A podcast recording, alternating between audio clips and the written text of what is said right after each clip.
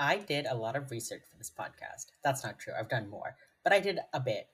I already knew about Waco. Uh, I've watched several videos on it and you know documentaries and all of that.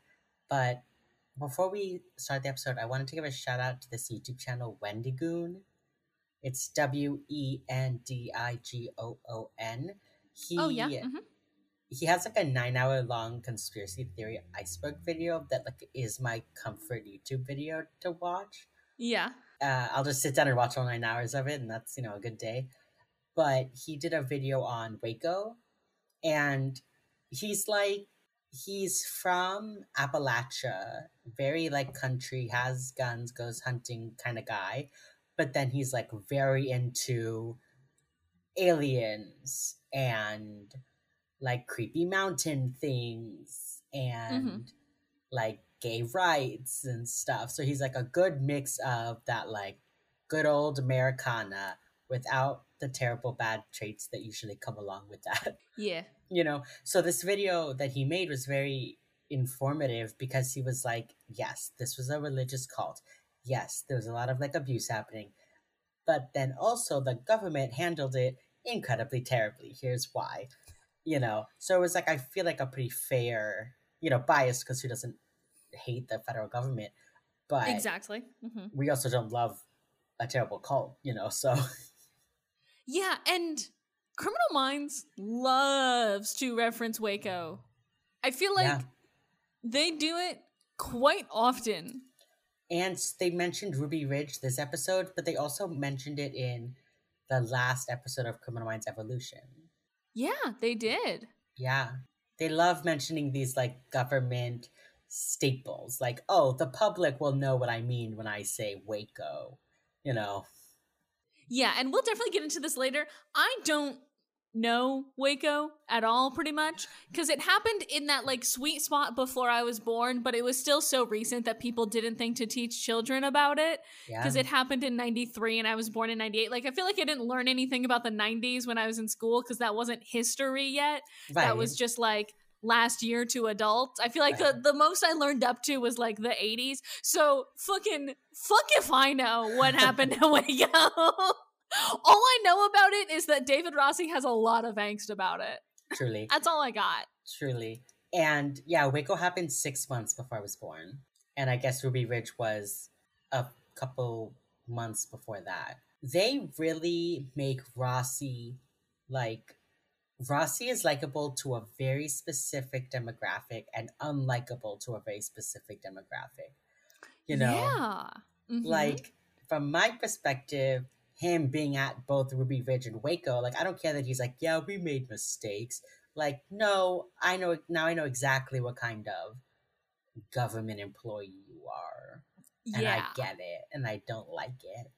yeah. You know? Yeah. But then there are people that would be like, oh, so he was out there making the big decisions and like on the front lines, like Making putting the it out hard choices. Exactly. Putting it all on the line for America, you know, shit like that. So, but I like that Criminal Minds does that. You know, I mean, I like the character, but I like that there is a, you know, they brought in someone from an older generation that now has to mesh with the kids of the BAU. The kids these days. the 30 year olds of the BAU. Shall we? Do we want to play the theme song? Ooh, let's play the theme song.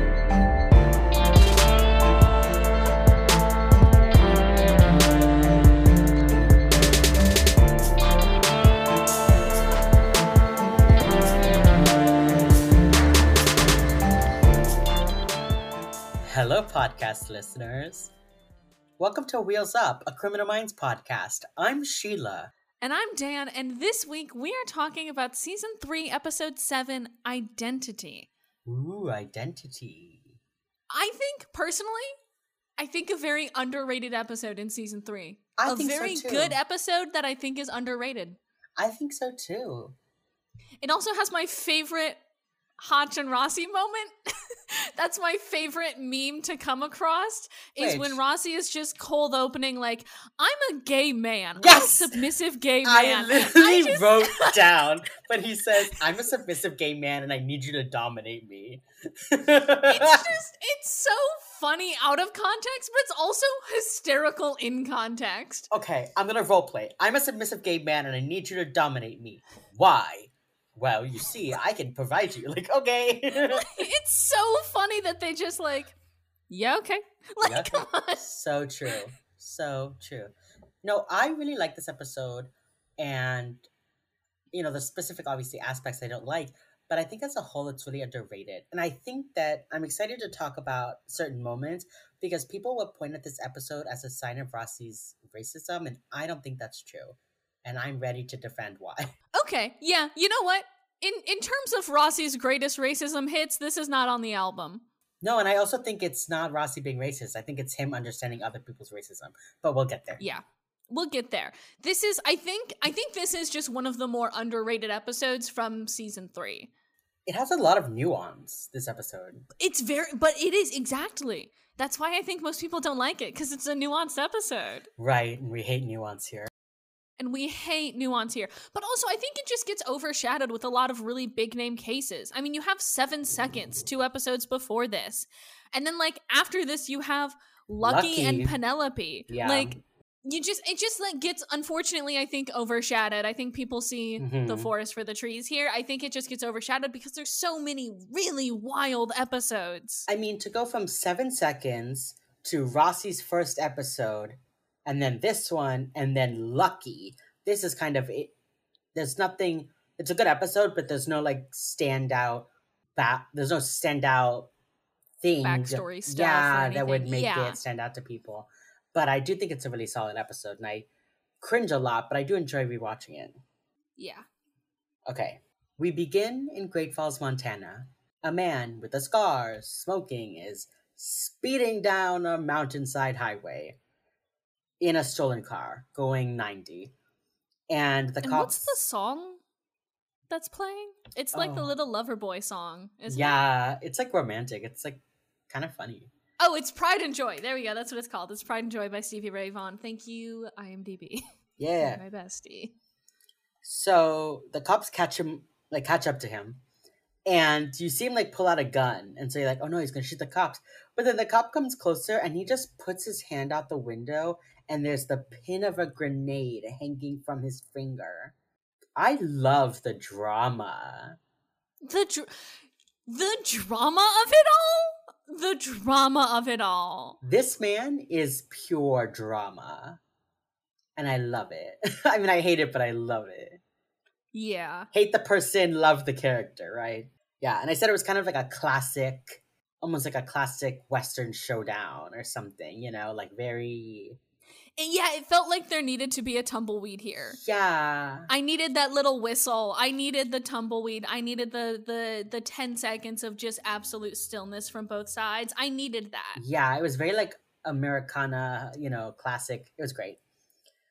So then we cut to Reid talking about like hypermatter reactors and Star Wars, and Derek and Emily are just like, Derek is trying to work. Like he is sitting there looking at a paper, and Reid is like, but then George Lucas and Star Wars, and Emily like is like, oh, okay, God.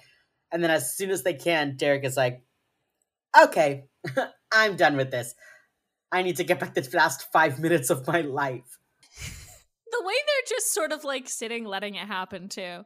They're I like, know. he just needs to info dump for a while. Like, Yeah. Derek's just like reading. He's like, yeah, mm-hmm, I can understand why the prequels would be awful. Uh huh. He's just like totally ignoring it. oh yeah, I do. I will say uh, they're like they're getting in their eye rolls and they're ignoring it, but they're letting him ramble. You know. exactly. Like, Yeah. you could tell this boy to shut the fuck up, but they don't. They let it happen. I think this is the beginning of their like major sibling energy. With like Emily's the older sister, Derek is the middle, and Reid's the little sibling. You know, it's like big. He's got big like youngest child energy. You know, Yeah. which is funny because Emily and Reid are both only child, only children. Anyway, I need to point out that Emily's coat is lined with leopard print. Of course it is. Just wanted to put that out there. Great. So they go into Rossi's office. Derek is like, You don't want to know what his office looks like? And Emily's like, I do. And just throws her work down and gets up. And Derek is like, Guys, we can't. We can't go in there. But he's like, Not going to be left behind. So he's like hovering awkwardly in the doorway. I love it. They start profiling him. He's got taupe walls. Taupe is a lonely color. And then there's nothing on his walls. So, like, you know, you'd think he'd want to show off. And then Derek um, makes a comment about, like, he wouldn't know the meaning of the word team. Can I point out that at the beginning of the show in season one, Derek was having issues with Gideon. And now it's Rossi, and he's having issues with Rossi. Derek ageism accusations? And not unfounded. Derek Morgan hates old white men. Cancel. And he's so valid for that, Actually, So valid I don't think he's ca- he's so valid for that, actually. Anti-canceled. he's so valid for that. yeah. And then they find a piece of Renaissance art, and that gets Reid in the room. That makes Reid be like, "Ooh, what's that?" he likes the classics. He probably grew up Catholic. He probably believes in redemption. And then Rossi just like enters the room and is like, "No, it's real. I promise." Anyway, my name's David Rossi. I'm 92. I'm Italian. I was raised Catholic, and that's an original He's 52, not 92. Oh. Let's sorry. Sorry. sorry. 52. wow. wow, yeah. mhm. 52. Yeah, he's he is younger than my parents in this. My parents are both mid Oh, 60s fuck, he is. right now. Yeah. He's younger than mine. Yeah, hmm God, he looks like an old man though, doesn't he? he does. But also, I- I truly like going back from evolution, where he does look Right. older than dirt, to this. You're like, wow, he looks kind of kind of like a child in this. I mean, if everyone else looks like children and he looks like an adult. You know? yeah, Yeah. And then in evolution, they all look like adults and he looks like the crypt keeper. yeah. A, a cute crypt keeper, but you know, bones. He certainly does look like a Yeah. crypt keeper. Yeah, for, For sure. sure. and he says that the art is original and it cost more than his first house, which isn't saying much. He's 52 in 2007. His first house cost like a thousand dollars. yeah. yeah. He had an interest rate of zero. Like, what do you want? Sorry, Like, you bought your first house like in the 70s. It probably cost like a handshake and a nice bottle of wine. Like, calm yeah, down. exactly. Yeah. And then he like makes a comment about being on a team. And it was like rip, he saw it. And I just like love this because like Reid is so guilty. Youngest child's energy, so guilty. Derek just head down, eyes forward, shuts his mouth. Emily like checking on Derek and Reid to see like how they're doing. It's amazing. So they all leave. And we hear the case. We get more details about the case. I love how we get information about this case through the episode It's really interesting. I like we it. We know who it is right away, but we don't get like information about him until like, you know, bits and pieces during the episode. I love that we get his like vibe. I mean, they do this with Lucky too. We get the killer's like vibe, but we don't learn anything about him until later, and I love that. Mm-hmm. Okay. The case. Over the past 14 months, three women have gone missing. All of them are young white brunettes. A fourth one just went missing. And we learned that the car in that opening scene was her car. He stole it. And she's still missing. Maybe she's alive. And then we see her trapped in a box, which turns out to be like in a dresser. Yeah.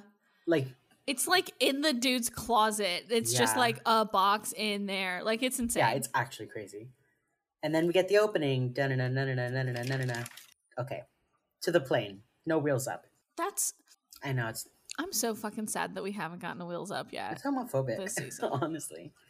The fact that they said it like seven times in the reboot and none. It was here, like every episode they said. No, they probably said it like four times in the reboot and none in season three, and it we haven't hit like the tipping point, you know? Like at some point it becomes required. There's an episode called Wheels Up. But we're not there yet. Yeah. Okay, we're on the plane.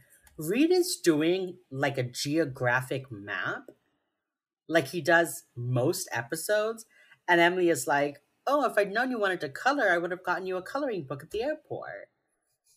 Which She's so funny for that. She's so real I for know. that. I'm sorry, she's so real for It's that. But also, he's starting early. Doesn't he usually do these on bigger, like whiteboards and shit? Like it. no, he'll he'll usually do it on like a smaller one and then transfer it. Okay. Also, this is like it's all mountains and shit, you know. Normally, he does like a close up Yeah. of a city, so he can do this one a little more zoomed out because it's so much land to cover. And I think he also has it like folded up. But I just like love that line from Emily. It like did it did make me laugh.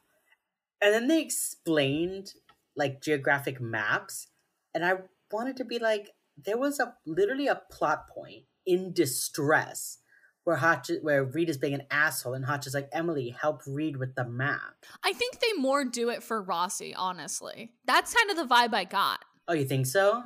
I think I thought it, the vibe I got was more that it was for Rossi. I assumed it was for, you know, the audience. It just felt like silly that Emily was like, What you doing over there, kid? Coloring? And it's like, Emily, he has one job, okay? His one job right now is very much like to do He does maps. That's his thing. Made me laugh. Okay, and then we learn about Montana. They hate the government and like cops in general, and they love guns. So true. So true. I mean, I feel like that's correct. Yeah. I feel like they say that about a good half of the states they visit. I mean, Montana, Iowa, Idaho, Utah, Texas, Texas, Arizona, anywhere down south. Oklahoma. I feel like yeah, I feel like at some point in the series they refer to nearly every state as like, yeah, they really don't No. like us. Like well then maybe the government might not be good. Hey gang, I'm starting to get the idea that maybe if everybody dislikes you, maybe they're not the problem. maybe you're the Are you the drama? Is the you the drama? Is the federal government of the United States of America the drama? Cannot be. be. Impossible. No. And then we learn that there are a ton of militia groups out there. Great. It's because there's fucking nothing to do in Montana but like shoot shit. Join a militia. shoot shit, drive around, right? Okay, then we get to Emily. Okay, I I need to say something. Yeah. Emily is wearing a purple shirt in the office and a purple shirt on the plane and dress pants. But when they get off the plane in Montana, she's wearing blue shirts and a blue shirt and cargo pants. Did she change on the plane? She must one, she must have changed on the plane. Two, God bless cargo pants Emily Prentiss, my beloved. God fucking bless. She's in a ponytail this whole fucking episode. She looks so good. And I'm listen, I'm a simple butch. I see a woman who could throw me to the ground and I go, "Yeah, please, please, Yes. thank, please and thank you. please." At your earliest convenience. Like, At your earliest, as soon as you're Like- available, please. That's funny. Emily, like I know she's like rich and bougie, bougie and shit, but I feel like her like casual home attire is just like a pair of really thick, expensive sweatpants and like the softest t-shirts you've ever seen. Like she spends a lot of money on like just comfortable pajama clothes, you know? Okay. Emily and Hotch meet with the cop at the store where the woman went missing. So they're like, oh, she got taken at the grocery store. And then you get there and it's like, Montana General Store. It's like all dirt, yeah. like, not what you were expecting, not what I was expecting. It's also very yeah, I do want to say this is not what most of Montana looks like. Like Right. I love that whenever they come to Montana, they're like, we are ignoring the fact that there are cities here. We are only in the backwoods, baby. Like, most small towns don't look like this. They're in the middle of fucking nowhere. They're in the goddamn sticks, for real. like when they go when they ask the cop for a like a their best sniper, it's like just a guy.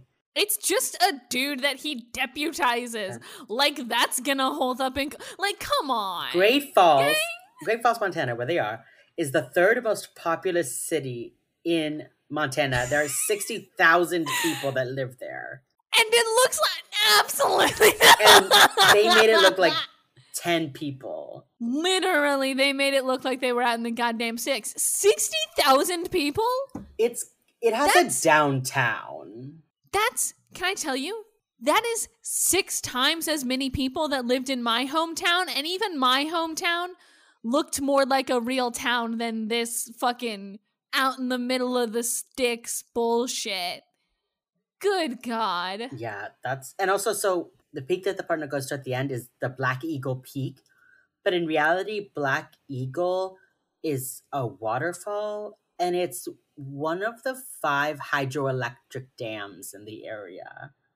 Like it's water, and they're but they're just like in the fucking desert. The city of Great Falls is known as the Electric City, and they're acting like we're in the fucking Sahara. Over 1 million overnight visitors annually. 10 museums. It's so funny. I just wanted to say that at the very beginning since we are in Montana. And, like, sure, yeah, there are cities in Montana that do look like this. There are a bunch of little towns that have one general store and it's sort of dusty in the middle of. But, like, y'all, Also, y'all. it's November in Montana. It's cold as fuck. Montana is practically Canada. Emily's in a t shirt. Yeah. There should be on. snow on the ground. Pretty much, yeah. Oh no, I didn't even think about that. That's so funny. Sorry. I just, I had to mention the fact that we are not indeed in the middle of goddamn nowhere. Yeah. We're in Montana. It's a real place. Like, It is a real place, yes. It is, in fact, a real place that has real cities that look, you know, normal. Yeah.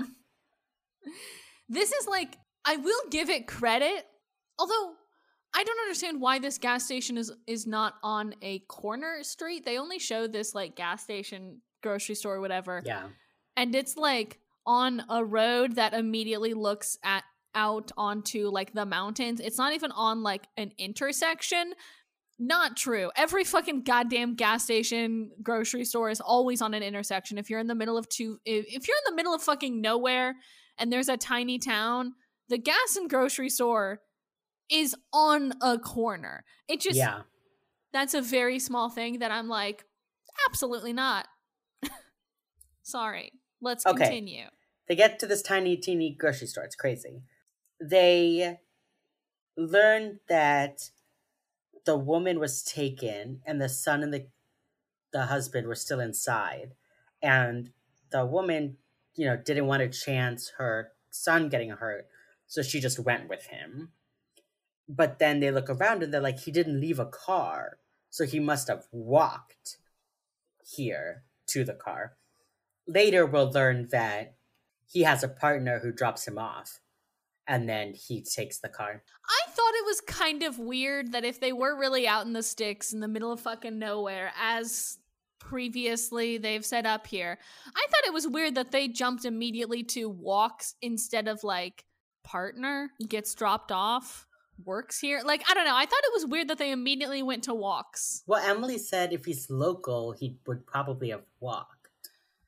That's what she But then they also set up that like there's no houses within a million know, fucking I- miles here. Do you I get what I mean? Like I completely understand. the desolation they're trying to portray is at odds with the fact that they're like, oh yeah, there's a bunch of houses within walking Yeah. distance. Like, Yeah, it's crazy. And the thing is, right? So this woman was taken and he was killed, or he died in a span of 40 minutes. So, and she wasn't with him. So, somewhere in that 40 minutes, she got to drop him off and he was on the highway.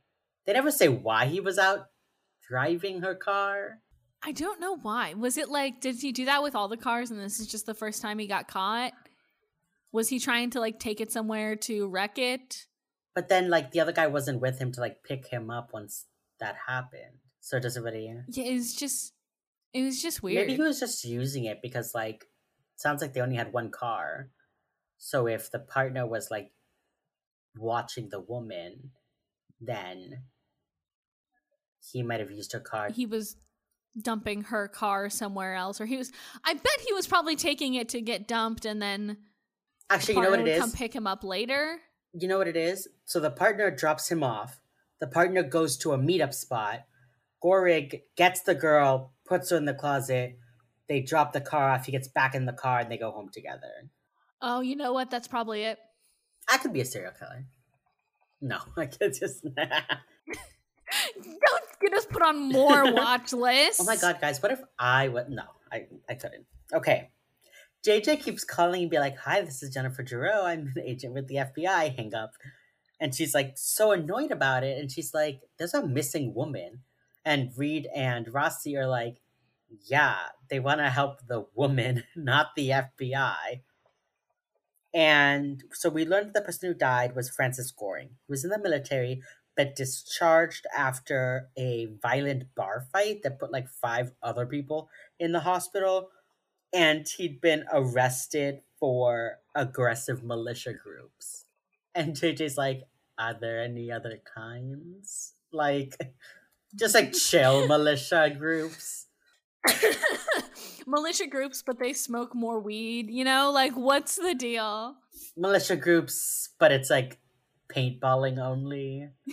yeah yeah So I wanted to say this. We're going to talk about the Ruby Ridge and the Waco of it all at the end. But when Garcia is pulling stuff up about Goring, she brings up a sticker that says BSM with a gun, and that is nothing that exists. But there was a group called MOM, the Militia of Montana, that was formed in 1992 after Ruby Ridge, but disbanded after Y2K turned out to be nothing. god remember y2k Remember Y2K? You don't remember Y2K. I don't. But I do actually somewhat remember Y2K mainly because I had to take a class on internet history and like we went into like how basically Internet history? but like not like internet hi- but like the infrastructure of the internet history basically. Not oh, like Okay. meme history class, like the infrastructure of the internet and so how like people used it. And all of that. Yeah, and all that shit.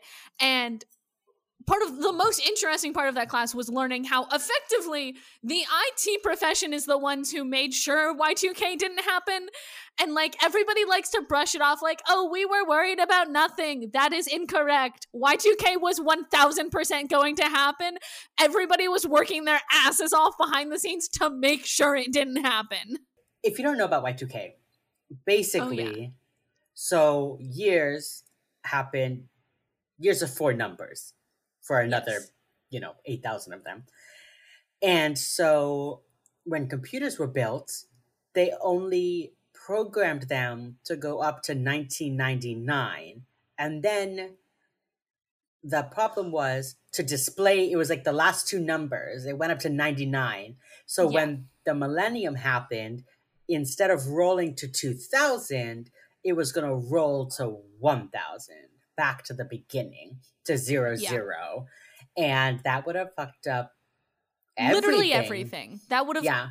it would have crippled the world basically like Yeah. that's not even like a joke like there are extremely deadly computer viruses that would have done less damage than Y2K would have if it actually had happened. Exactly. So like So anything that used a clock or a date or a timer would have been fucked. And so all of these IT professionals had to fix it. Fix it. Literally, yeah, they had to like completely fix it from scratch. And like I don't know if I feel like our listeners probably know and appreciate the fact that like the internet is run by like 75 furries and like that's kind of who keeps up the internet infrastructure. Like I'm I'm sort of joking, but I'm also not really joking.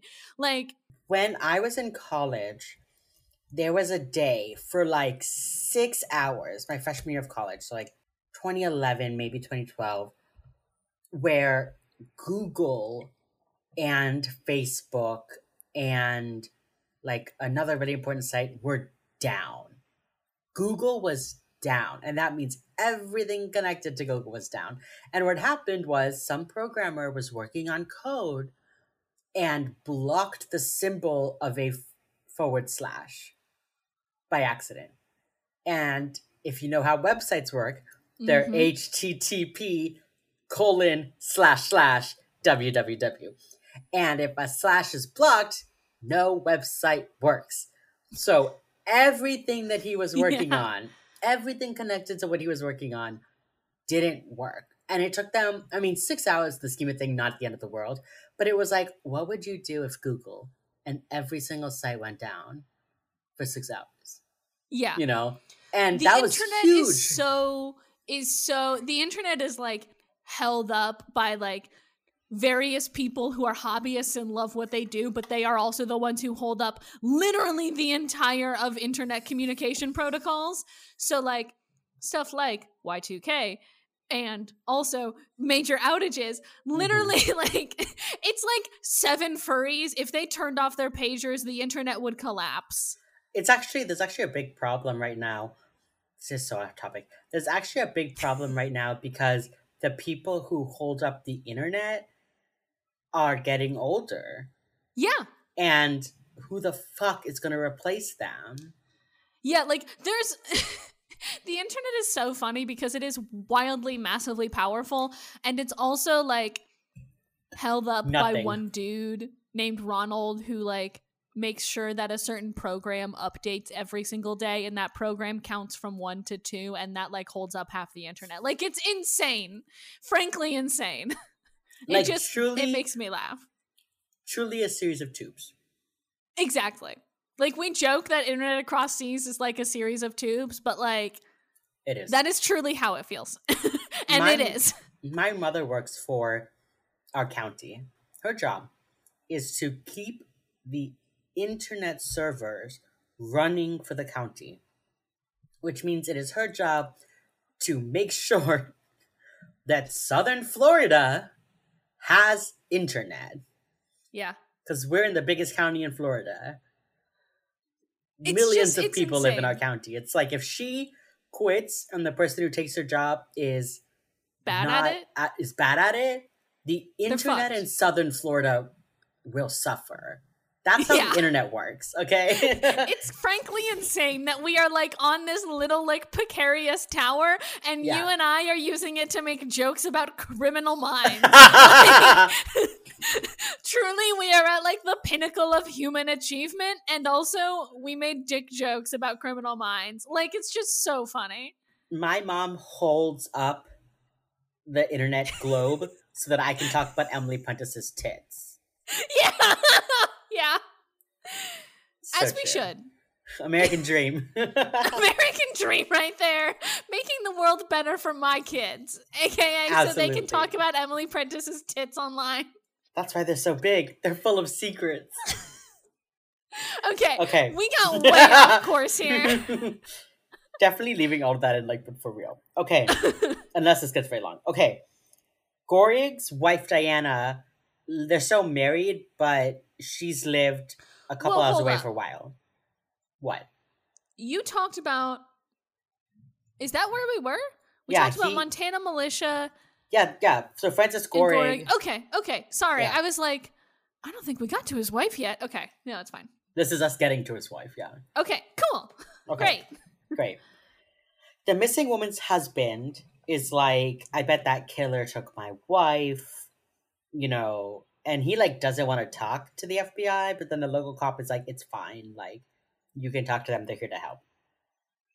And then Rossi and Reid go to Goring's house. He lives on a compound.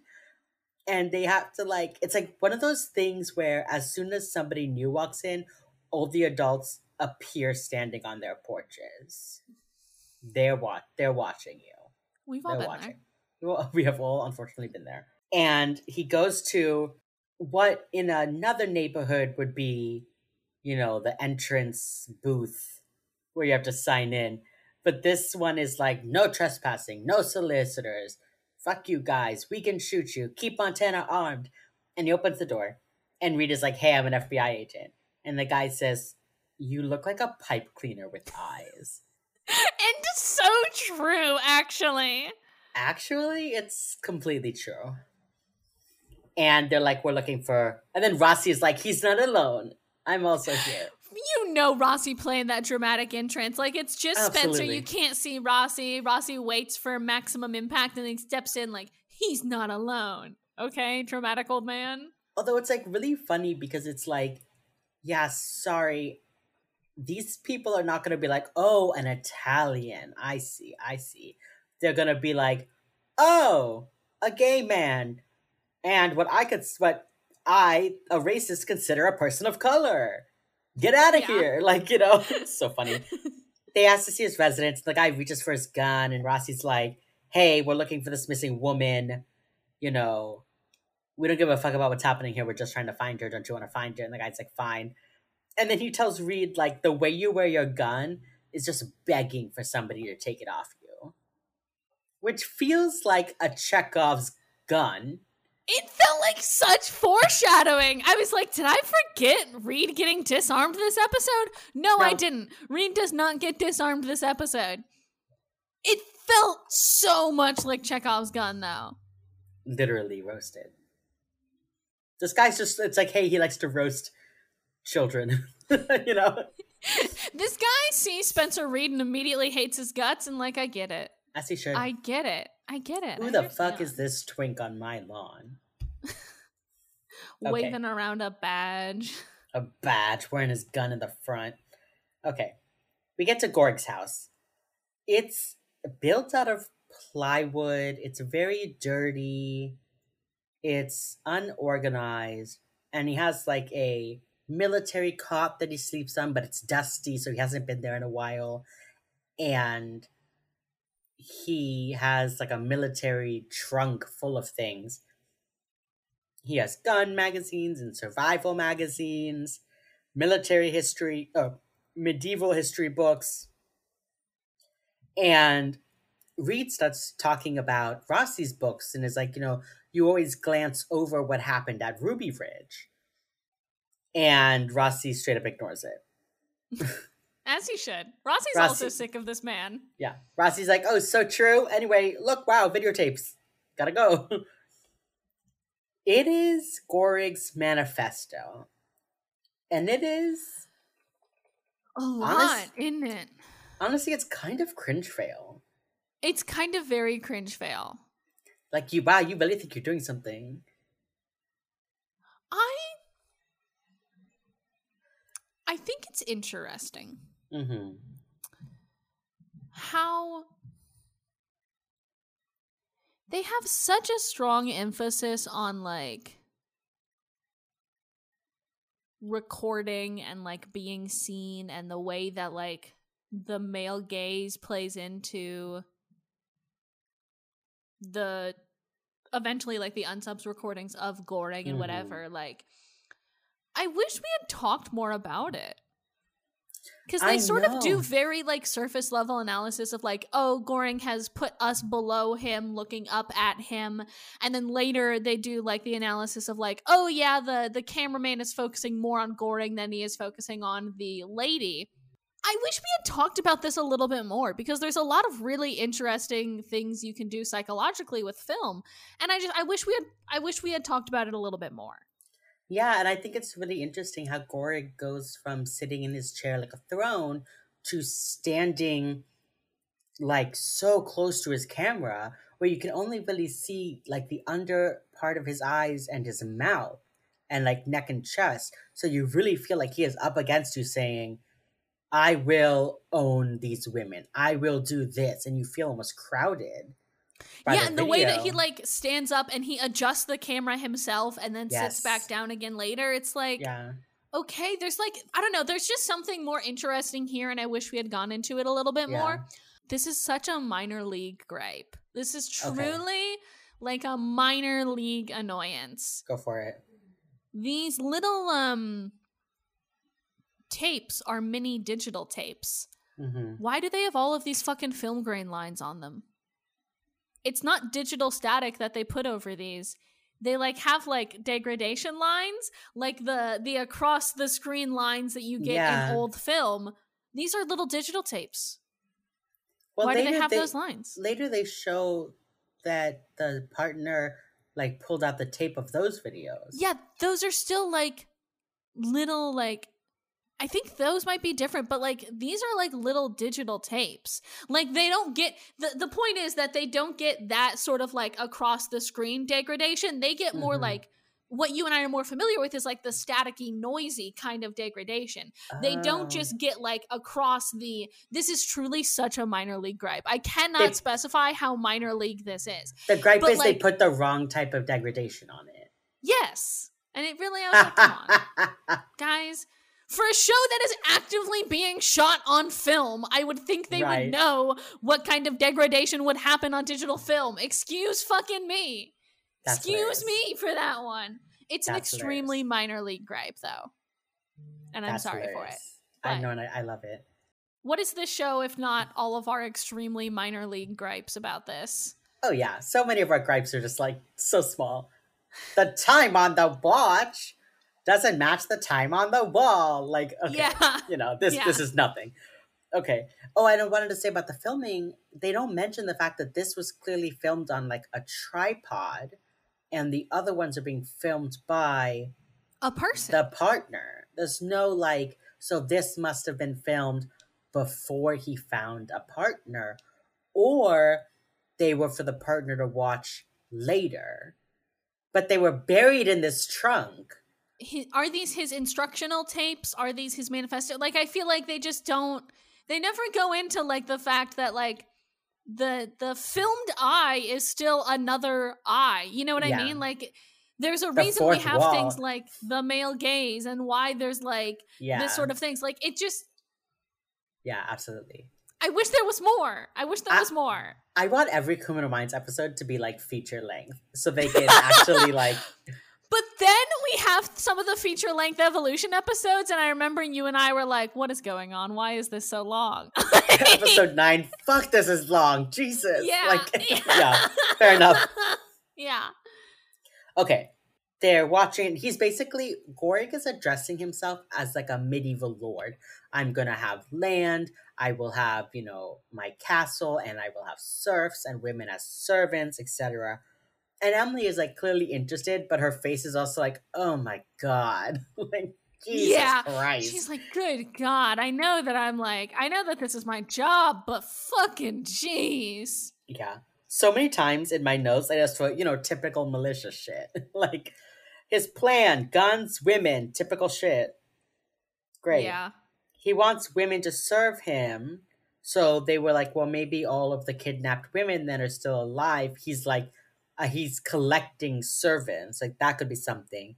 And then the they get the wife to come in. So the wife shows up, Diana. She does not want to be there. She's like, wait, I don't have to be here. Bye. But they're like, hey, listen. Emily's talking to her and is like, there's all these missing women. They all look exactly like you. And she says that the militia threw him out because they find out he was, you know, abusing her and stuff like that. And the way they get her sympathy is basically like, you know, not every woman has a militia to save her. And they realize that he's been living on her parents' land. When her parents died, Goring made her give the land to him. So now it's his land. They go. They find a house. They also find the warm body of Angela, the woman who was missing. And the blood from the gunshot wounds isn't even dry. And so they're like, this wasn't Goring. He's been dead for too long. So it must have been the partner. And then I wrote, scared Western twink. Yeah. He is. Yeah.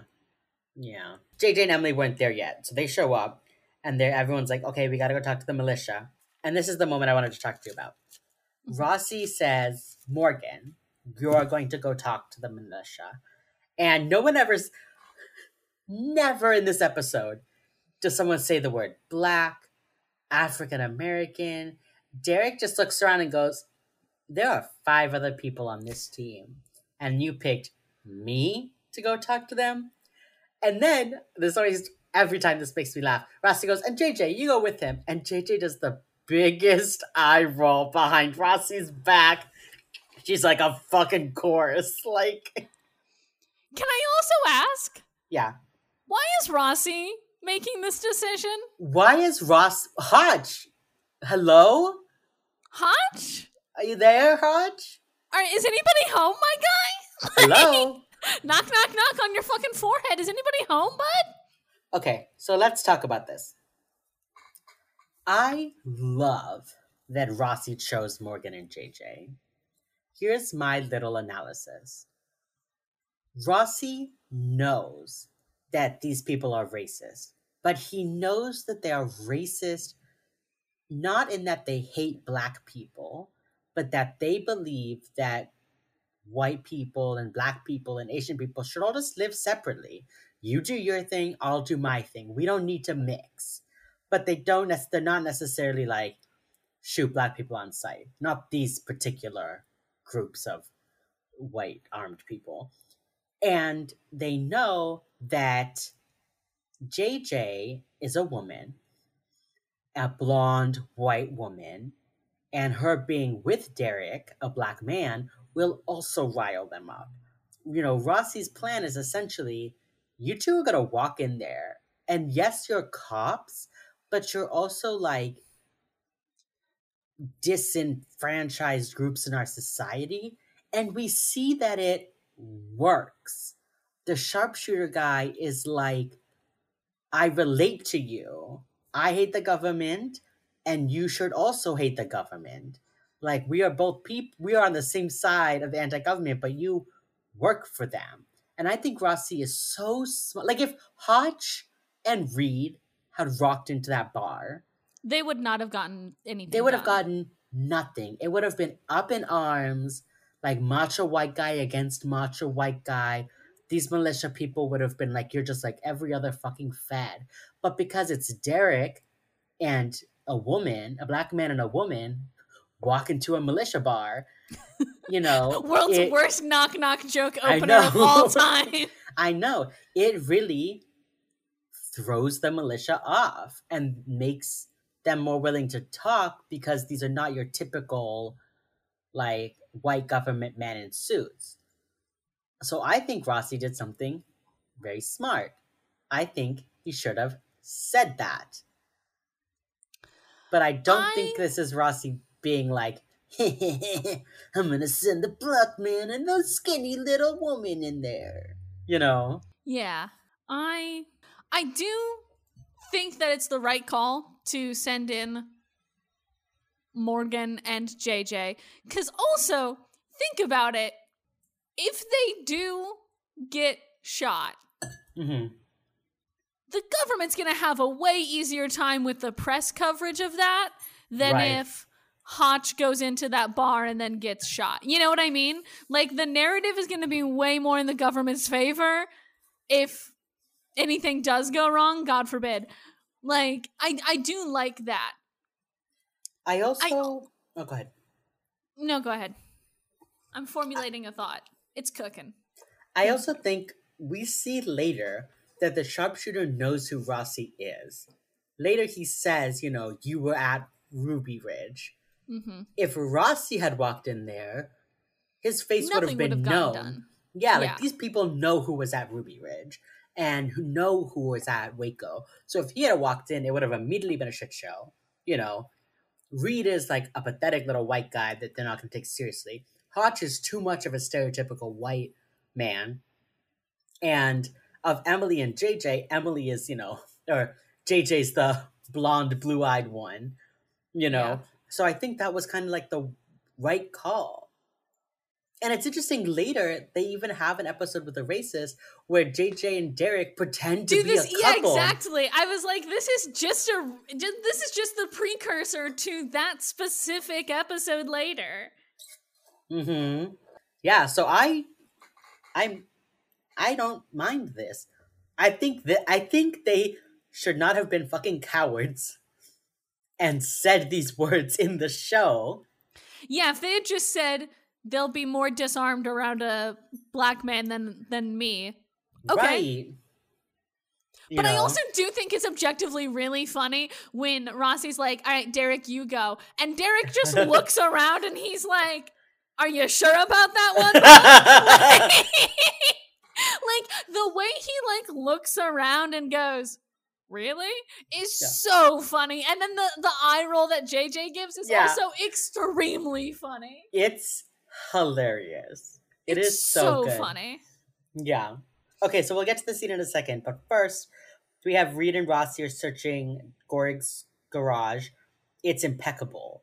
And they're like, this is the opposite of his home on the compound. And they open a like gun locker and all the guns are gone. And when they show the bullets to the cop, the cop's like, oh shit, he's got an assault rifle. And so they're like, okay, it's gonna be a small pickup. He's gonna have like the radio cop. He's gonna have like a two-way radio. He's gonna have the police frequencies. So they decide to use the frequency for like the Montana Geographical, a geological survey, and he's like, nobody uses so that. funny. He was it's like, we so funny. Again, we have a band reserved for the geologists in the area. There aren't any geologists in the area, so we can use that one. Imagine being a geologist and then it's just like, I'm gonna blow her fucking brains out, never give up, and you're just like, is that the rocks? Like, what is happening? okay. They find okay, this is so Emily. They find three rows of roses. And they're like, oh, the women must have been planting them, been planted here, you know. And then they lift it up, and there's carrion beetles. And Emily goes, like in a cemetery. And I was just like, okay, goth girl. like, I know. Okay, emo kid. yeah, truly just like, it's like I'm in a cemetery. Anyway, it's terrible. So then we get to the bar. Okay, Derek is like, JJ, when we get in there, stand behind me. And she literally is like, I can take care of myself, Derek. Like, I love that he's like, I may be like a black person going in there, but I'm still a man. Stand beside me, you know, stand behind me. And JJ's like, or you can shut up. Thanks. Yeah. So they go inside, and the sharpshooter's back is to them. They like pull their badges out, and the sharpshooter says like, "You, you know, you boys can put your badges away." And then JJ's like, "Hi, we're here too," and he cuts her off. Literally cuts her off mid sentence and says, "Let's get a stool for the little lady." And she says, "I'd prefer to stand." Point one: him interrupting her.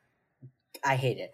Part two, her accent when she says this sentence, like he goes, "Let's get a chair for the little lady," and all of a sudden she's like, "I'd prefer to stand if that's okay with you." Like all of a sudden she like has an accent. It's like okay, Yeah. but it's like in North Merriman, where she, like she gets around Pennsylvania people and her accent comes out. She gets around like the Midwesterns and her accent comes out, and I love it. AJ Cook and her tiny, tiny details, She's so funny. so fucking funny. She's like, actually, no, thank you. So then the sharpshooter is like, why do you trust the government? Okay, Derek blows this off as like a conspiracy theory. It is guy- literally just something that the government has admitted they did. Like, Well, it's like the guy is like slavery. They addicted you on heroin. Now they're addicting you on like crack.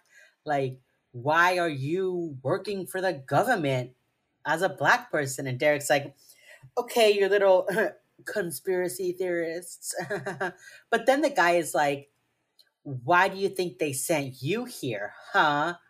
And Derek's like, nobody sent me here, you know. And he's like, I came through what right by these women, and if you're too scared to, that's fine. And then the guy like says he once saw the partner through the scope of his gun. He's a small guy, about five eight, hat on, head down, kind of guy. And then Derek like gives the guy his card and leaves. Hilarious. Derek is so funny for giving this dude his card after it. Oh my god. He's It's- so funny for that one, King. he's like, here's my card if you think of anything else. Bye. And just like it's so funny. Yeah. So, okay, they go into Goring's house and it's cozy. It's like a little home. Rossi is Rossi is just like opening random drawers. He's just like, anything in here? No. Anything in here? No. Anything in here? Hey, some unspooled tapes. Just in the living room in a drawer. like, okay. But also, like, so true. You have a mess, but you contain it inside of a little, like, drawer so you don't actually have mm-hmm. to see your mess. So true. Absolutely. Me as fuck, actually. Actually, so true. So then we see a poster of the rules, and it's like, you shall obey your master, you shall put your master before everything. And then they get to the sex dungeon room.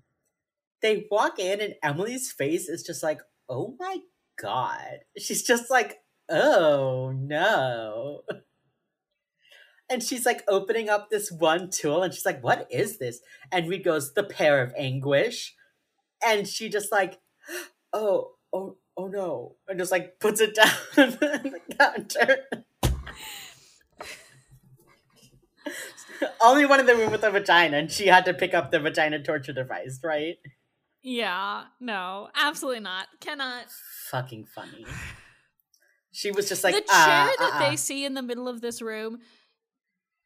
It's very much giving James Bond um Casino Royale torture scene. It's very much Very giving much. that. It's giving that. I'm sorry, I didn't know how else to say it that the vibes reminded me of it. It And looks like the chair from the torture scene. But it's not. It's there's there's a key difference, but I'm not going to go into the specifics of the fucking Casino Royale dick torture scene. Okay? Then they this is where they find the box in the closet where the women were kept, and like they lift the bed and it's got a bunch of tools hanging there, and then they're like he kept the women for months. That's why it took. It was you know now four women over fourteen months, so over a year. So he would keep the women for like months at a time. Yeah, so it'd be what they kept. He kept him for like three, four months, Yeah. ish, give or take. Give or take. Yeah. God. Yeah so they give the profile of Goring's partner. Early 20s, sheepish, won't surrender, blonde, keeps things clean, and he's in crisis. So in crisis, in fact, that unbeknownst to the BAU, he's dyeing his hair brown and cutting his fucking face open to look like Goring. And oh, I really liked this scene. Well, I didn't like it. I appreciated this little scene. So Emily and Reid and Rossi are watching videos of Goring's torturing. And Penelope, though, had to like put through all the footage to digitize it. And she's like, I'm done. I'm done with this. And Emily's like, Are you okay? And she says, No. And Emily's like, I'm so sorry. And then Penelope's My like, Yeah, bye. And just like leaves. I had never heard that line before. And then I heard it there and I was just like, Oh, Emily, big sister mode. Okay. So then they point out that the partner is always filming. Goring is always doing, and the partner's always filming, but the camera caresses Goring's body and barely focuses on the woman at all. This is our second gay character. I love gay rights. Gay rights, gay rights, gay rights. gay rights, and also gay, wrongs. wrongs. Exactly. Goring teaches his partner to be his perfect serf. And then Emily's like, wait a minute, wait a minute. The serf does everything. It would have been the serf who ordered roses. So they find out that the serf's name is Henry Frost and he works at the nursery. So they go to his house. And in his house, like in the barbecue, are a bunch of burned and destroyed pictures. In the house there's like destroyed pictures. And it's like now he has no identity because Goring was his meaning and Goring is gone. So he needs a new meaning. And so we cut to a gas station. And he like approaches a woman. And even though he's like being Goring he's like hi oh sorry did I startle you? My bad. Like still kind of not you know a hundred and he like grabs this girl and the clerk grabs a shotgun and goes to shoot him but is like I didn't want to hit her whatever. So also didn't calls- want to hit the gas station. Also, the gas station. You're right. You're so right. There- yeah. There's so many flammable things here, and you have a shotgun. A shotgun. A I know. shotgun. I know. Like, The margin fuck? for error is so large. Yeah. So the BAU shows up and they see the footage and they realize that he has taken over Goring's role. The only way he's going to survive is by having a leader, even if he has to be that leader himself. So they have to like think like Goring. And this is where Rossi's like, I'm a submissive gay man and I need you to dominate me. It's one of my favorite true. out of context criminal minds moments. Like, Yeah. I'm Oh, a yeah. submissive gay man and I need you to dominate me. And the way Hotch is immediately just like, okay, yeah, uh huh. Okay, yes, of course. I'm your master. Like, okay. oh no. That's definitely a scene that needed a thousand takes. Oh no. Why would you say something like that on this our podcast? Because it's true. Sorry, I speak the truth, James. It's Hossie, right? I think that's the ship name. I don't. You started this. I just said it's old gay man Yowie. I didn't say anything about shipping. Okay. Okay. Then we see Goring's partner dragging the woman up a cliff. Back at the police station, Emily's like reading a book about the Spanish Inquisition. She's just standing there with like a Spanish Inquisition book. I know it's Goring, but it's just like hilarious. And just like goes through police station and she's just like, ah, yes, the Spanish Inquisition. No one expects it. it's very unexpected to see her reading it. 'cause, That's you know. No one, no, No one, one expects the Spanish Inquisition. so true. Okay. They figure out he's gonna find defendable high ground, and they show the picture of Goring like with a gun with a mountain. Okay, quick pause. I know Goring had a wife, and I know he tortured women, but was he not giving off like seventies gay man? He kind of was giving 70s gay man. Like that picture, he's like in a bodysuit, posing well, with he's his in gun. a he's in a Canadian tuxedo. He has his jeans on, he has the denim shirt on, and he's very much like, I'm sorry, his hips kind of popped, one leg kind Yes. of locked, and he's kind of slaying. thick mustache, staring sensually into the camera, mountain behind him, metaphor, you know, you know, taken by his submissive serf. Like he was kind of giving gay energy, and no one mentions it. no Nobody one mentions, mentions this man's latent bisexuality for real, for real. But like actually, okay, they say Black Eagle Peak. We see the partner tying the woman up, giving her instructions, etc. Okay, they're all the BAU is like sending around the cop cars, putting on their vests and things, and they have to like they're like, Where's the sharpshooter? Who is it? And then Derek looks over and is like, You've gotta be kidding me. And the sharpshooter just like has a big gun and he's just like, Hey guys, what's up? Like I've been deputized. And then he gives some like vague you- Sorry. No, Can a cop just like actually deputize somebody? Oh yeah, yeah, yeah. They they're not a deputy, but they give them like for a brief time the power to like arrest people and like participate in law enforcement things. Think of like a volunteer fireman, Okay. but for I just, I really thought that was some shit you could only do on TV shows. I for, I for real thought that was just like some TV show shit. I'm pretty sure you can do it just for like a little bit. To deputize is to appoint someone as a substitute, like a police deputy authorizing a citizen to make an arrest. So it no longer is like to make somebody your deputy. That's where the that's where like sheriffs have deputies. Yeah. And now it just means like to briefly give a civilian. So a teacher can deputize a student by putting them in charge of a class. That's kind of like the yeah. Hmm. Yeah. Hold on, hold on, hold on. According to US code 44922, a state or local law enforcement officer who is deputized under this section shall be treated as a federal law enforcement officer for purposes of meeting the requirements of this chapter. So, yes, they just like get the powers for a brief period of time. This is not how you do it, though, right? Yeah, I deputize Sure, him. deputi- deputizing doesn't mean you have like the particles. license to kill. Yeah. Yeah, no, Feels a No. little weird. It is, but no. Okay. So there are a couple of like passing references to Ruby Ridge. The guy has the permission to kill the partner if they need to, and Hotch is like, "You have permission to shoot, like at your discretion, Rossi. Give the order to kill if you get it, Get a trans." Hotch has the megaphone.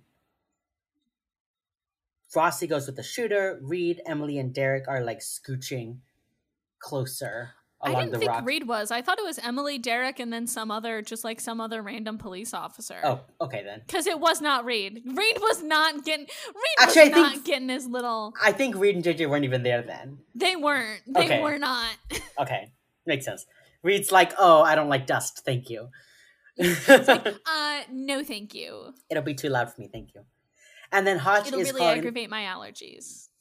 It's kind of allergy season in Montana right now. I need to stay inside. Uh, Hotch is calling the partner Goring, like totally just like calling him Goring into it. Okay, all right. Brief pause. We're gonna talk about Ruby Ridge. Okay.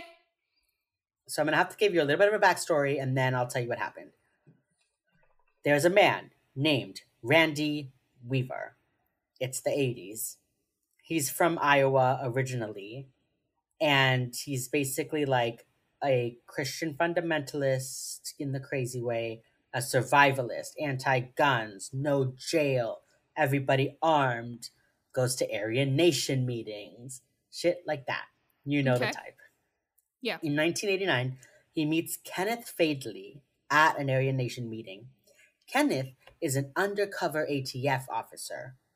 And so Randy Weaver sells him gun, sells him two sawed off shotguns, Okay. and is then charged with like possession and sale of felony weapons. He gets felony weapons charges. Instead of showing up to court, he takes his wife and four kids and his friend to a cabin in Idaho near Ruby Ridge. In 1992, after he hasn't shown up, the U.S. Marshals tried to arrest him for missing his court date okay. but he refuses to leave his home. And the FBI hostage negotiation team shows up because now they're considering this a hostage situation. He won't leave his fa- let his family leave or his friend leave. That's how they're classifying it. Okay. During the uh, recon of the surrounding forest, six U.S. Marshals kill Weaver's son and the son's dog and shoot Harris. One Marshal is killed. Harris is the friend. One Marshal is killed by the friend. Okay, on the second day, they bring in snipers with the order to shoot any armed man who comes out of the cabin that Weaver is staying in. And previously to this, there were no shoot on, shoot on sight orders. That was not a thing. But in this case, they gave them permission to shoot on sight. Okay. Yeah. The wife is shot through the window while holding her 10 month old daughter, and she Ooh. dies. Ooh. Yes. Weaver also gets shot at some point. Not, and he wasn't armed at the time, but he got shot anyway. So, wife dead, son dead, dog dead. Weaver and friend shot. Three kids left. One being a ten month old. Didn't this go on for like? I'm looking at the Wikipedia. 11 Didn't days. This go on for like ten days. Jesus. Yeah. Eleven days, yeah. And this shit all happened on like day two or three. And so and so a hostage negotiator, Goritz, I think, convinces Weaver to let his friend get medical help. So the friend leaves to get medical attention and gets arrested. And I assume also medical attention, but he does get arrested. And then the more important part is that he does get arrested. yeah, and then eventually, after 11, the 11 days, Randy Weaver and his three kids surrender to the police. Weaver gets charged with 10 counts of crimes. And the attorney is like, this is self defense. And the attorney, Weaver's attorney, is like, this was all in self defense. Like, he missed a court date and you killed his wife and son and shot him and his best friend. Like, Yeah, the optics really aren't great for the U.S. Yeah. government, are they? Yeah. and it says the attorney didn't even call witnesses. He spent the entire time just like, what the fuck happened? Like, what are you talking about? Like, I don't need to call any witnesses. He missed a court date and you killed his wife and son. And so, in the end, Weaver was only charged with one count of failure to appear in court. He was charged $10,000 and 18 months in jail, but he got time to serve and got out early. In 1995, the Weaver family filed a lawsuit against the United States government, obviously, and the U.S. settled and gave each of the three kids a million dollars each and gave Randy Weaver a hundred thousand dollars for his wife and his son. You're telling me that each human life the government took was only worth fifty thousand dollars? Yeah. I know. I know. Yikes. And that was more money in 1995. Not enough. Yeah, that was like, oh yeah, for sure. But like, Our bad. Our bad. Sorry. Here's some money. No, but terrible. like fifty thousand. Oof. Yeah. So then, in the years since, Weaver said, you know, I'm not a racist, but I believe in separation of races. That was like kind of close after. And then a few years later, he was like, I wasn't, you know, I have some blame. Like, I should have gone to court. Sure. Sure, right. The government should have should not have killed my wife and child. Yeah.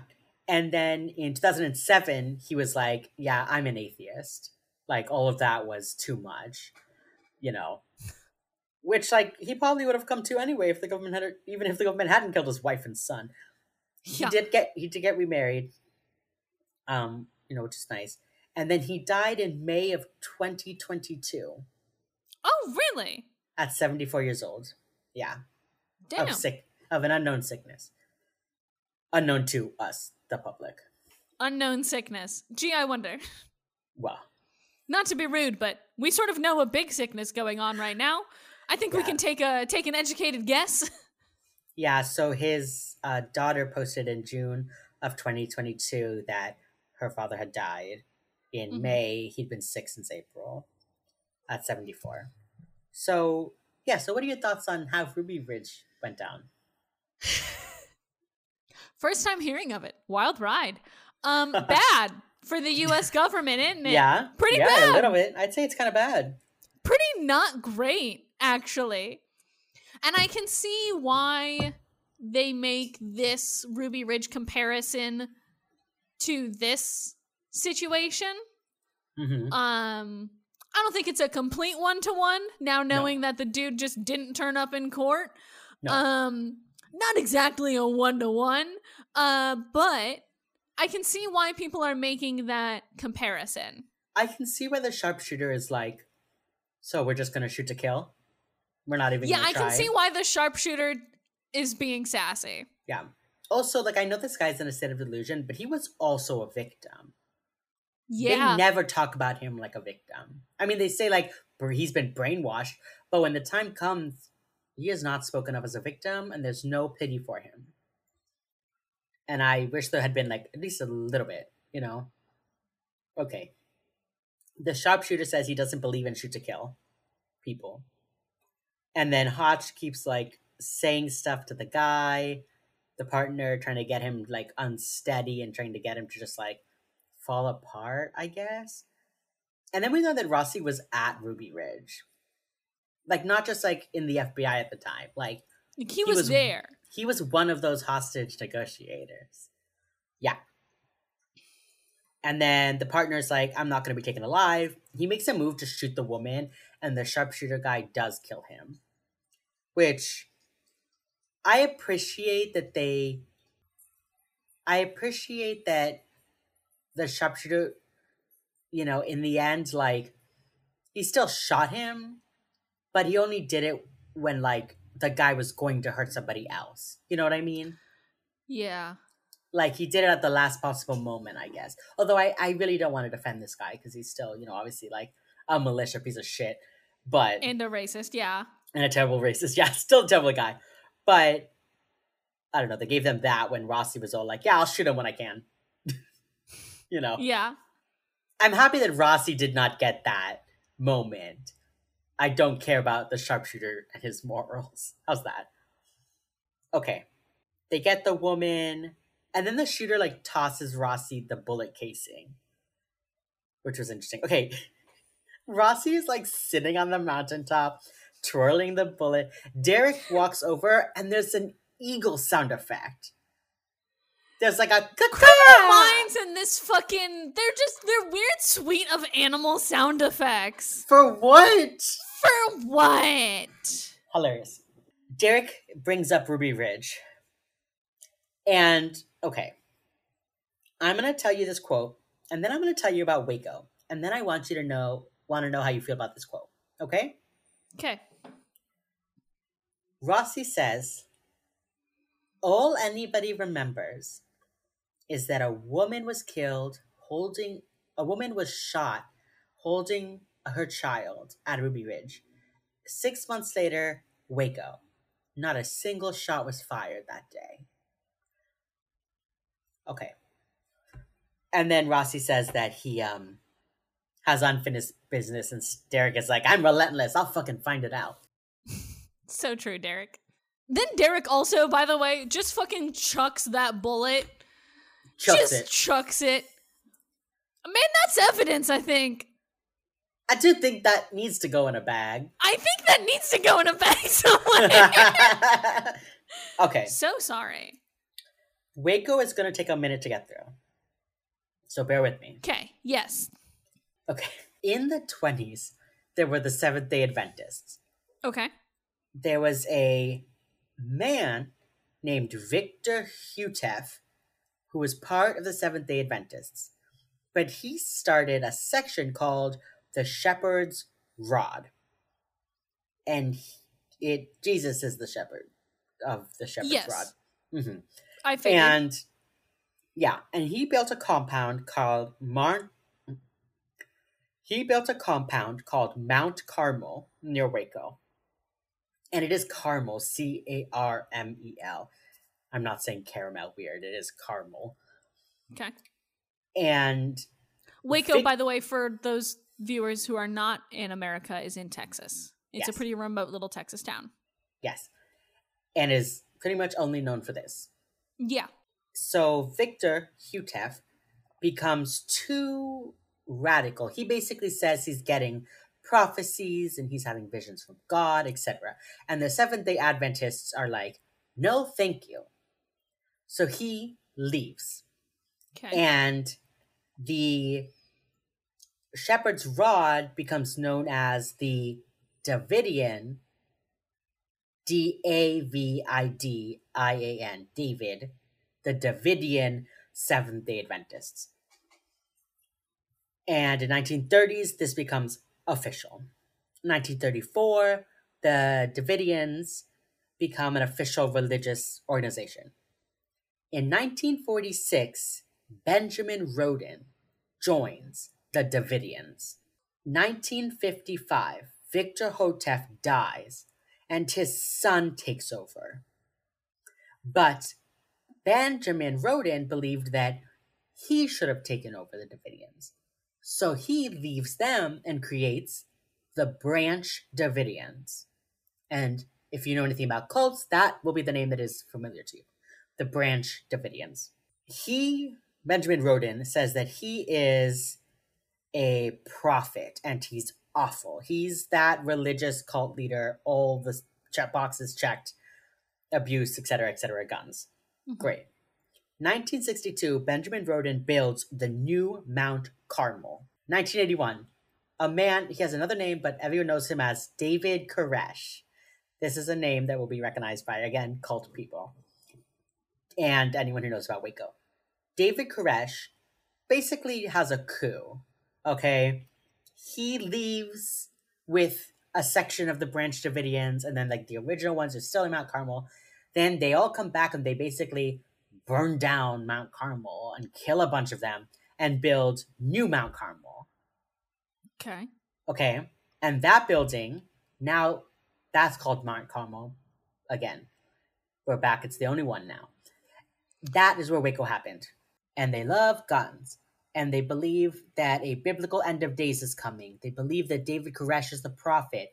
They go door to door passing out pamphlets trying to get people to join. They are very much a doomsday cult, but Okay. there's no, they're not like the mass suicide. There's not going to be a, we're running out of time, time to kill ourselves. They are like, we will be as ready as we can until Mhm. something comes to our door to kill us. That's their mentality. Does that make sense? Yes. Okay. In 1993, we have the Waco siege. The siege of Waco, also known as the Waco massacre, because it was. Great. What causes the I'll tell you. Okay. So we have a similar story kind of to what happened in Ruby Ridge, actually. The Branch Davidians are suspected of illegally hoarding and stockpiling weapons.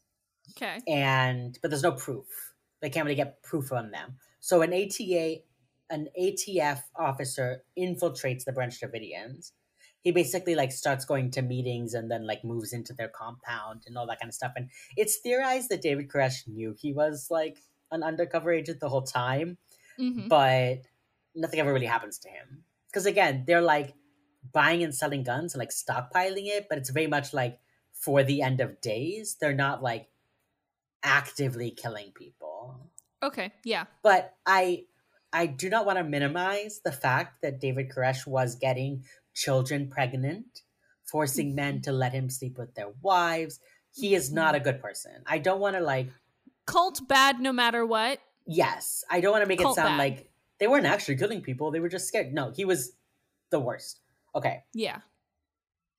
So I think what I think what ended up triggering the the ATF plans a raid of Mount Carmel. And the way they would end up doing it is because David Koresh's David Koresh would like have people go buy guns for him and like bring them back to the house. And one of those people was stopped. And they knew they were involved with the Branch Davidians. And so on this like very thin thread of whatever they put together, the raid they've been wanting to do. So the ATF, the ATF tries to do like a seize and arrest warrant. And they like break into the compound in the middle of the night. And so the Okay. Branch Davidians, with their guns and shit, start shooting at them. But they only shoot at them once they're like in their house. But it's enough Understandable. But Yeah. yeah. you know, we don't like guns, but like, sure, self defense, I guess. So ATF, some ATF agents die, etc. Then the next day starts a 51 day siege. 51 days. 51 days in the April of 1993. Okay.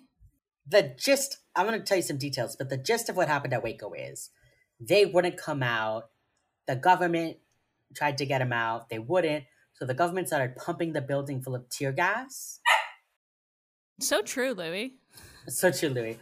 They started pumping the building full of tear gas, and then the building caught on fire, and 76 people died 25 children, two pregnant women, and David Koresh. Isn't tear gas like notoriously really bad for children to breathe in? And like, I mean, anybody, but like notoriously bad for children? Yeah, so that's what happened. Now, I'm going to give you some details. Okay. The government story is that they didn't shoot anyone. They just waited. And then when it got too long, they were so worried about the children that they put in the tear gas. And then the Branch Davidians lit the fire. They had listening devices and they heard them talking about fire, so they lit the fire. It was all necessary because they were bad. Okay? Okay. Cool. But when they people the ATF did shoot, they did. That's I don't know what people are talking about. They shot, and the leading theory is that one of the ATF people their gun misfired, and so all the other ATF people thought they were being fired at, and started shooting. And just like lit up the building. Yeah, and there are recorded calls of the Branch Davidians calling the uh, like nine one one, saying, "Help us! They're shooting at us. It's not us." Yeah. So that's not great. And then Koresh is talking to the news for like five or six days, for like a week. He's talking to the news about what's happening. And then the FBI cuts the phone lines so that only the negotiators can talk with Koresh. hmm. Yeah. Mm-hmm. Yeah. And so one of the reasons, you know, in theory that it took so long, the siege, was David Koresh was like, let me finish writing my, you know, biblical manifesto and I'll give that to you guys. You'll publish it, and then I will surrender. So that was one of the reasons he was putting it off. But, you know, who knows? So Mhm. the FBI used a bunch of sleep deprivation tactics. They were driving around there. They had like tanks and trucks and shit, driving them around, and like they were like driving over the Branch Davidians like graveyards, like where they buried. They were like driving their fucking trucks over them. Yeah, like actually. Bro, what? Yeah, and then they were like playing pop music, playing the sounds of rabbits being tortured, playing like music and banging and sounds of gunfire, just trying to keep them awake. Sleep deprivation tactics to make them give in. That's fucked up. Yeah, and during the original raid, two of their three water tanks got destroyed. So they were already limited, but then the government, the FBI cut their power and like the water to the compound. So they were living off like rainwater and like the military rations they had stored. And they had Yikes. no power, no phones, no nothing, the sleep deprivation. There were a bunch of children. I think in total, about 21 people were let out of the compound at various times, most of them Mhm. children. Yeah. And there were more children that could have left, but they all knew that once the like the moms and the kids got out of the compound, they were separated, the women were arrested and the kids were taken. So the kids are like, why would I want to leave here and be taken? You and know? also, as soon as you get the women and children out of there, the U.S. government's going to light that place up, absolutely. like Also they that. did. Yeah. And so, you know, one of the theories is that the Branch Davidians, their whole thing was waiting for the biblical end times, being ready to stand their ground. and this is what they were interpreting as the biblical end times. I mean, imagine you're like, we're oppressed people. We have been working and waiting to stand our ground against enemy forces. And then the US government, who you already don't trust, starts a war on your land. Like, how are you not going to see that as what you were waiting for? You know? Yeah, no. And I do. yeah. Yeah, okay. Mm-hmm. And then the FBI was worried that they were going to like commit mass suicide, like in Jonestown. But Koresh was like, no, we're not going to kill ourselves. That's not like, that's not a thing. It's not We- our vibe. that's not our vibe. That's not what we're waiting for. You know, we're not putting all this prep work together to then kill ourselves.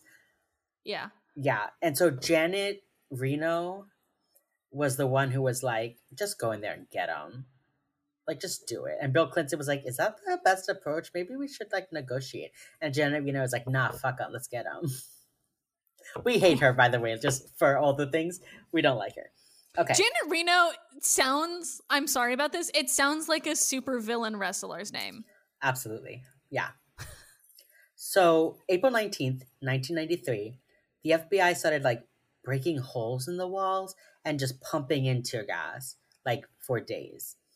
And the Branch Davidians, though, because this was their like survivalist compound, they had a room called the bunker that was underground that they would stay in, or they had like gas masks. So they were like unpleasant, but not the end of the world for them. Well, not you Yeah.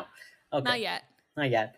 And then they like stopped using gas for a few hours. And then at noon on April 19th, three simultaneous fires started. And there were a few Branch Davidians who survived, and they like maintained that they did not start the fires. They maintained that they didn't do any of this. But then the ATF was like, well, all the fires started at the same time, so it couldn't have been an accidental bullet or something from our side. Like, okay, Mm-hmm. hmm And so both Mhm. sides still blame the others. And this is one of those events in American history that at one point it was seen as like, unfortunately, the government could not stop the cult from blowing themselves up. Mm-hmm. And where we're sitting now, it's not that. It's not that. But It's not that. It's not, it's not that. And so when Rossi says, you know, we didn't shoot any bullets at Waco. Well, well, Blatantly lying to our faces. well, in fairness, I think we know a lot of this about documents that have been declassified since this came out. But also, just because you don't shoot a gun doesn't mean you're not killing or hurting or whatevering people. Especially if the cause of death of a lot of these people was fire. Gang, you don't need a gun to start a fire. Right. It's difficult. And I did read, this is like so tragic, but I also understand it. A lot of the bodies found like in the bunker had either been like shot or stabbed, and they think that it was like mercy killings because they were like the tunnels had caved in. Yeah, there's no other way out. It was like already tortured from gas and like they were going to burn alive.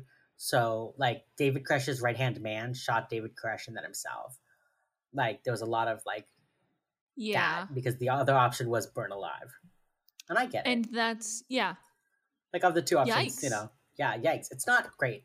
So the Not fact that Rossi was one at both of them, at Ruby Ridge and at Waco. Rossi really batting over two here on his whole like Yeah. hostage negotiator And he's trying to- here. He's trying the Criminal Minds writes this as if it's like it's so hard for Rossi to have been He's at the so scene. upset. He was at the scene of two like missteps in FBI history. And, you know, it's hard always thinking about what you could have done better.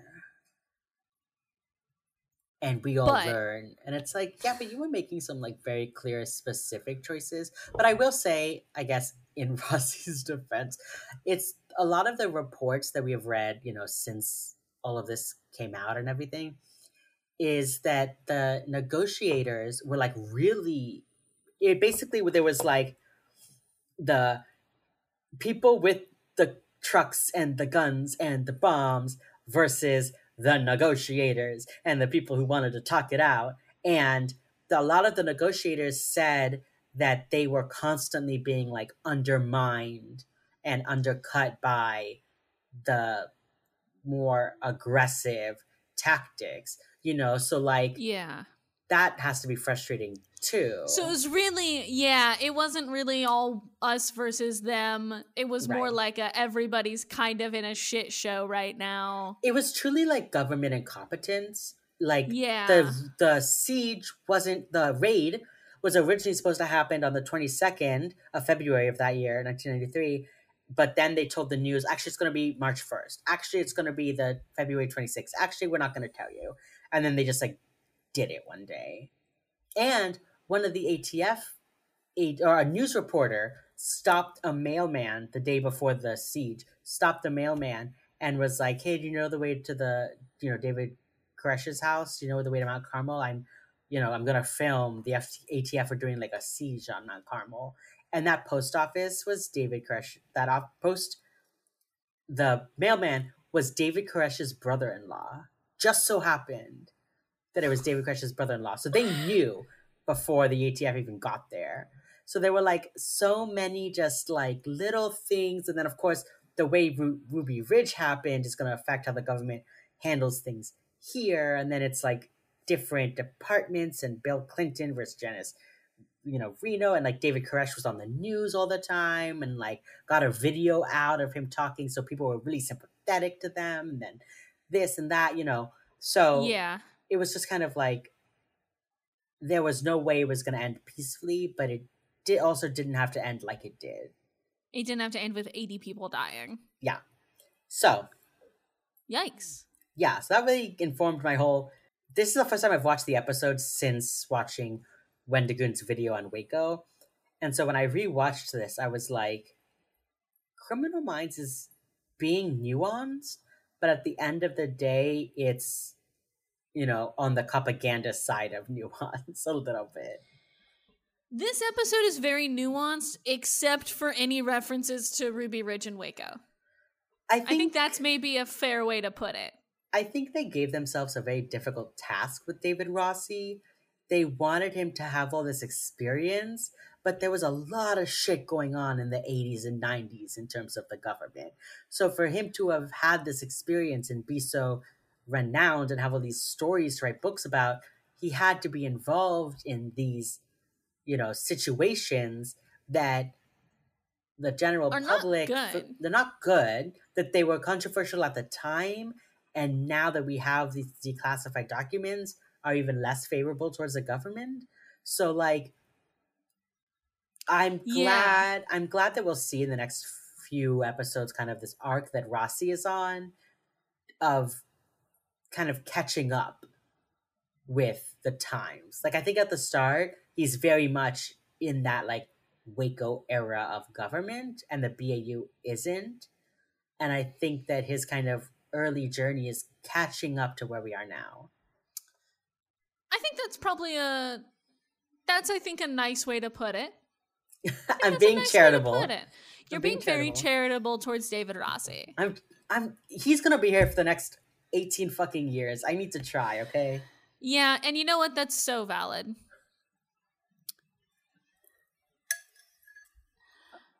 What else happens? Is that kind of the end of this episode? Yeah, that's the end of it. That's sort of just it. Um, yep. Cool. All right, good talk. Great. and go team. Uh, did they say? I mean, I, they had to say identity in the course of this episode, right? They definitely sure. said it. We definitely got an episode title within the episode. Congrats, Congrats. James. Scale of one to ten. What do I rank this episode? What are you ranking it? At a scale of one to ten, what are you ranking it? It's a difficult one, but it's it's meaty. It's a really good episode. Oof. Um like a 7.5? Okay, seven point five feels fair. I enjoy it. I like watching it, but I don't seek it out and I don't like the propaganda of it. Well, yeah, but the propaganda is sort of a given. I know, but this one was particularly egregious. I'm gonna give this episode an eight. I think it's a Do good it. episode. I think it is. I think, like I said, sort of an underrated gem in season Yes. three. It's Yeah. sort of you know overlooked because of like I, I think it is just like an overlooked episode in season three. Yeah. I can agree with that. That's it. You can find us anywhere you get your social medias at Wheels Up Pod. Uh, next week, we're going to be talking about season three, episode eight, Lucky. An episode that is so wildly fucked up on so many levels.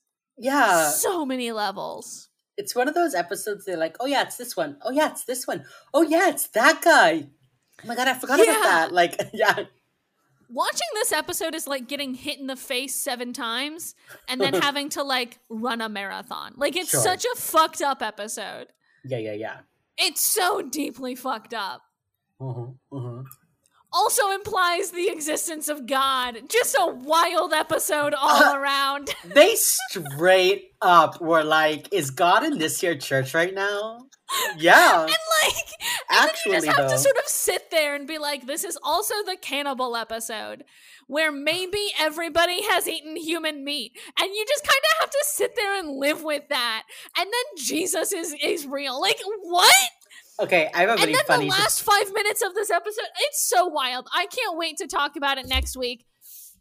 yes, James, yes, do you have an ending quote for me? I do.